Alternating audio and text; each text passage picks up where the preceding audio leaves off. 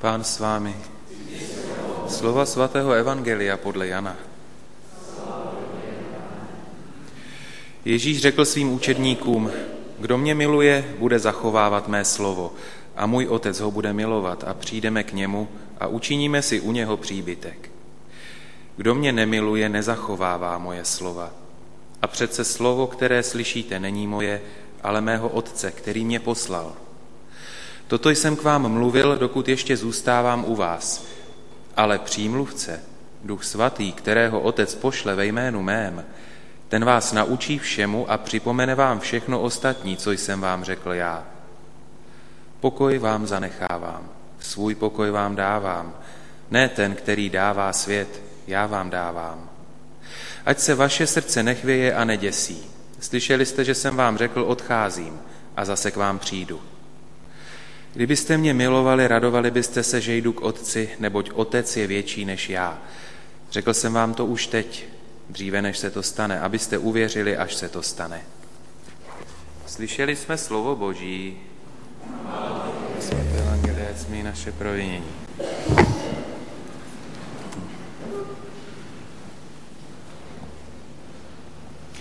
Tak Ježíš hovoří o přímluvci, kterého otec pošle ve jménu Ježíšově. A jak známo, tak Duch Svatý, přímluvce, kterého otec pošle, je tím, který s námi má zůstat navždy. Latinský výraz pro Ducha Svatého, advokátus, by mohl tak nějak připomínat si obhájce. Je to skutečně ten, který se přimlouvá, je to skutečně ten, který obhajuje, ale nesnad proto, že bychom konali jenom to, co je zlé. Při bližším pohledu na třetí božskou osobu, při bližším pohledu do písma svatého, tak můžeme zjistit, že Duch Svatý je nejenom obhájce, ale je také přímluvce, je také těšitel, který se přimlouvá za nás, který se přimlouvá spolu s námi a v nás.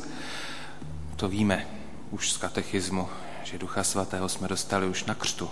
Už od křtu v nás Duch Svatý je a nějak působí. Na nás je, abychom v průběhu svého života přišli na to, že s ním také chceme jak si kamarádit, že jo? Že s ním také počítáme a že chceme, aby nás vedl naším životem, aby vlastně naše nitro naplňoval svými dary, abychom my potom byli schopni s jeho pomocí a v jeho jaksi síle zvládat všechno to, co na světě zvládnout máme. Takže Duch Svatý je přímluvce, těšitel, přítel lidských srdcí. Přimlouvá se ne proto, že bychom tedy konali jenom co si zlé, ale taky proto, abychom konali co si dobré. On nás prakticky vede k tomu, že jeho působením můžeme žít a můžeme konat dobře, správně. My, když se modlíme k Duchu Svatému, tak přece prosíme, že jo, aby nás Duch Svatý naplnil, abychom se dobře rozhodovali, správně jednali. To nejsou jenom taková prázdná slova. To je vyjádření toho, že víme, že bez Boží pomoci můžeme jednat i tak, jak to správné není. Že bez Boží pomoci, bez pomoci Ducha Svatého, který v nás může působit a může ovlivnit i naše myšlení, jsme schopni jak si rozhodovat se ne tak, jak to potom můžeme zhodnotit, aby to bylo správné. Čili když prosíme Ducha Svatého, aby v nás způsobil, aby nás naplňoval, aby nás vedl, tak je to proto, že víme, že jsme často i nerozhodní. Je to proto, že víme, že když už se pro něco rozhodujeme, je to důležité rozhodnout se správně a chceme mít tu jistotu, že se dobře rozhodneme a budeme dobře a správně jednat a konat. To znamená, Duch Svatý je ten, na kterého se máme obracet dnes a denně. Jeho pomoc je pro nás důležitá každý den. A my na něj tak trochu zapomínáme. Duch Svatý bývá tak někdy jaksi bokem. I v těch našich modlitbách. Tak není třeba bát se působení Božího ducha, není třeba přemýšlet o duchu svatém, jak se stupuje na apoštoly, že to prostě musela být nádherná událost.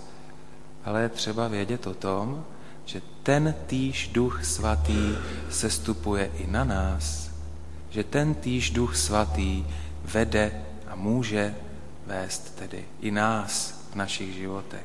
Ten týž duch svatý, který uschopnil apoštoly k tomu, že se stali silnými muži víry, může přeci vést a uschopňovat i nás k tomu, abychom se stávali silnými lidmi dobré a hluboké víry. Prosme o Ducha Svatého. Víte, když se zadíváme na některé osobnosti z dějin církve, tak přece poznáváme to působení Božího ducha v jejich životech. Ať už to jsou nám blízcí někteří svědci, světice, když se podívejme třeba na matku Terezu, to její jednání, to dílo, které ona v životě vykonávala, to nebylo jenom z ní samotné. Evidentně skrze matku Terezu působí a působil tedy Duch Svatý a působí do dneška v jejím díle, které založila. A není to jenom ona, je to řada dalších a dalších svědců a nemusí to být zrovna jenom svědci. Můžou to být ti, kteří nám předávali víru, může to být někdo z našich babiček, dědečků, co já vím. Můžeme přece poznávat působení Ducha Svatého v jejich životě. A tak se učme to působení Ducha Svatého poznávat i v našem životě.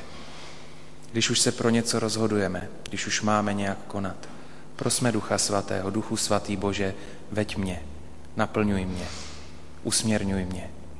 Duchu Svatý Bože, pracuj ve mně a skrze mě. Teď je to krásná vlastně modlitba odevzdání se do boží ruky, do božího vedení. A to si myslím, že potřebujeme. A tak Duch Svatý jako přímluvce, utěšitel, ten, který posiluje, který naplňuje, který nás vede, tak to v nás může působit. A může i způsobit, že potom vlastně náš život je skutečně takovým utěšeným, je životem dobrým, je životem, o kterém můžeme říct, život je to krásný, i když někdy bolí. Tak nezapomínejme na Ducha Svatého, na jeho působení. Za několik dní budeme slavit tu slavnost seslání Ducha Svatého, tak můžeme prosit už dneska, nebo ode dneška, o ty dary, které on přináší do našich životů, kterými nás uschopňuje k tomu, abychom byli dobrými křesťany. Můžeme prosit zvlášť o ty dary, o kterých víme, že nám někdy chybí. A známe to sami z vlastní zkušenosti. Někteří můžeme říct v tuto chvíli, chybí mi víc trpělivosti, někdo může říct, chybí mi víc lásky druhým lidem, někdo může říct, chybí mi víc síly, někdo může říct, chybí mi zrovna víc odvahy.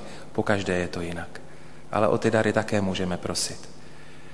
Tak na něj nezapomínejme. Prosme ho už nyní, prosme ho už teď, aby nás naplňoval přesně tím, čím nás naplnit chce, aby nás vedl k tomu, abychom byli dobrými lidmi.